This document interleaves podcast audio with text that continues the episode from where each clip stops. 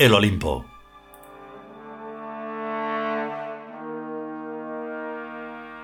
Trigésimo quinto capítulo. Tercera parte.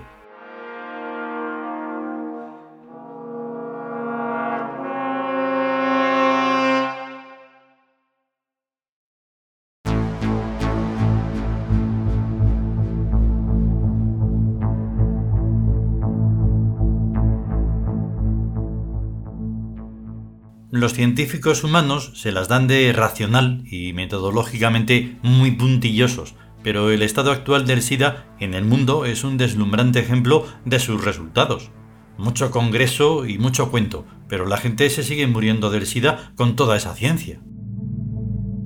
Un momentito.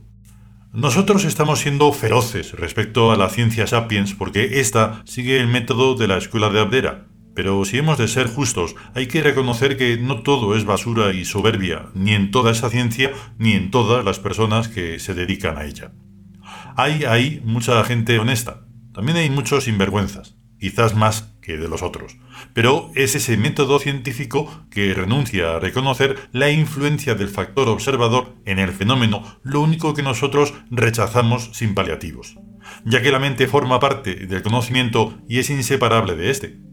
Los científicos actuales afirman, en cambio, que la realidad objetiva es independiente de la mente y que el conocimiento que se extrae de esa realidad objetiva es independiente de la mente que lo obtiene.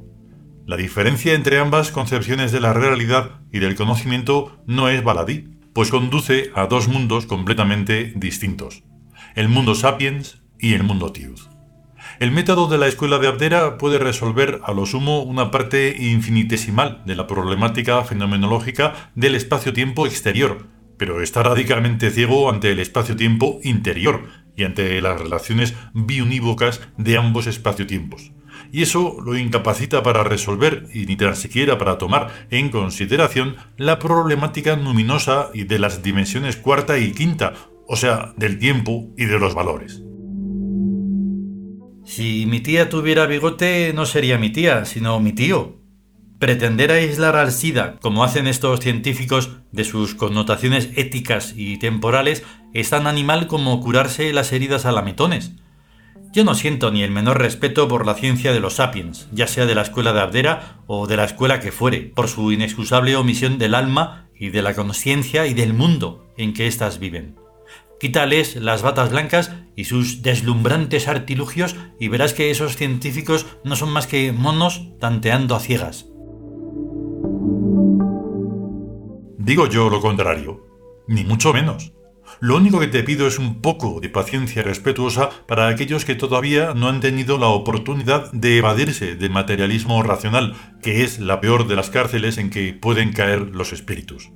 Un laberinto cuya salida es hacia arriba, o sea, el absurdo frontalmente penetrado.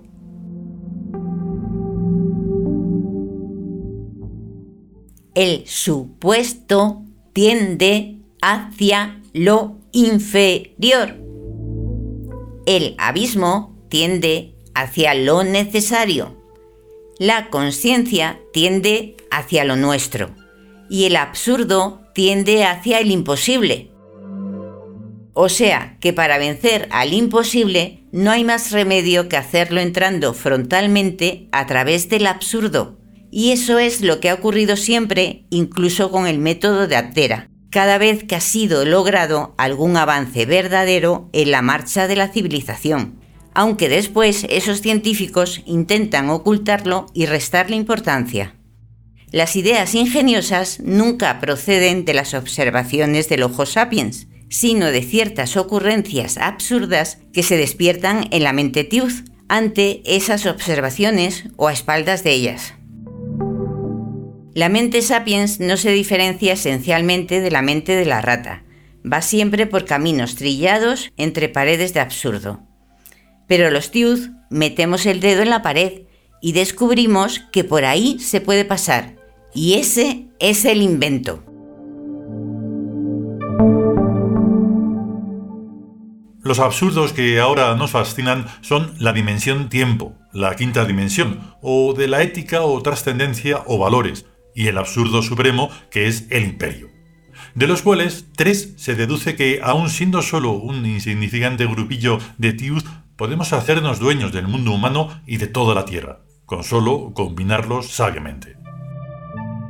Eso está hecho, conociendo el futuro de antemano, aunque sea solo en criptografía.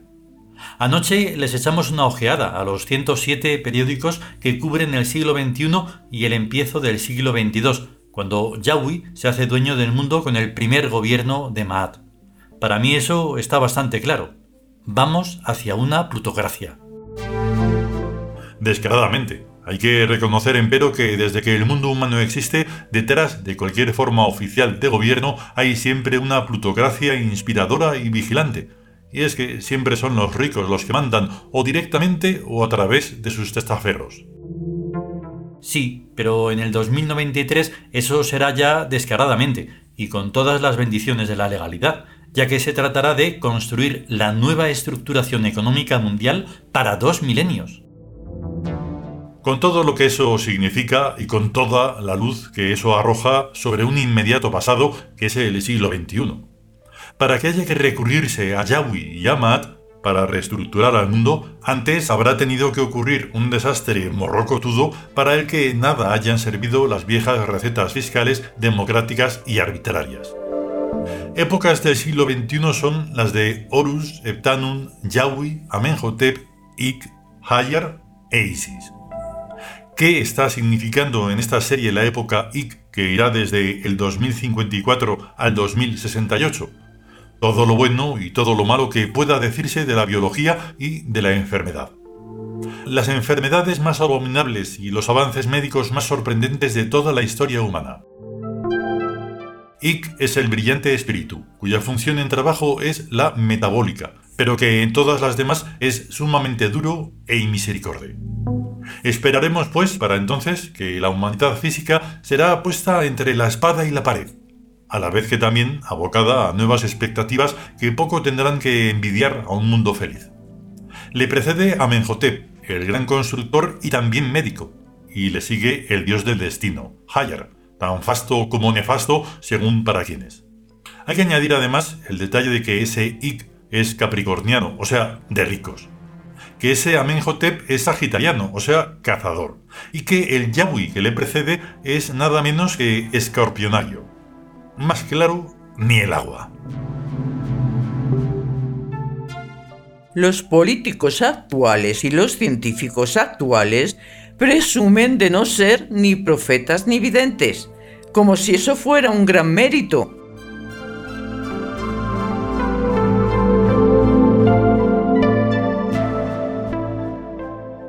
continuará.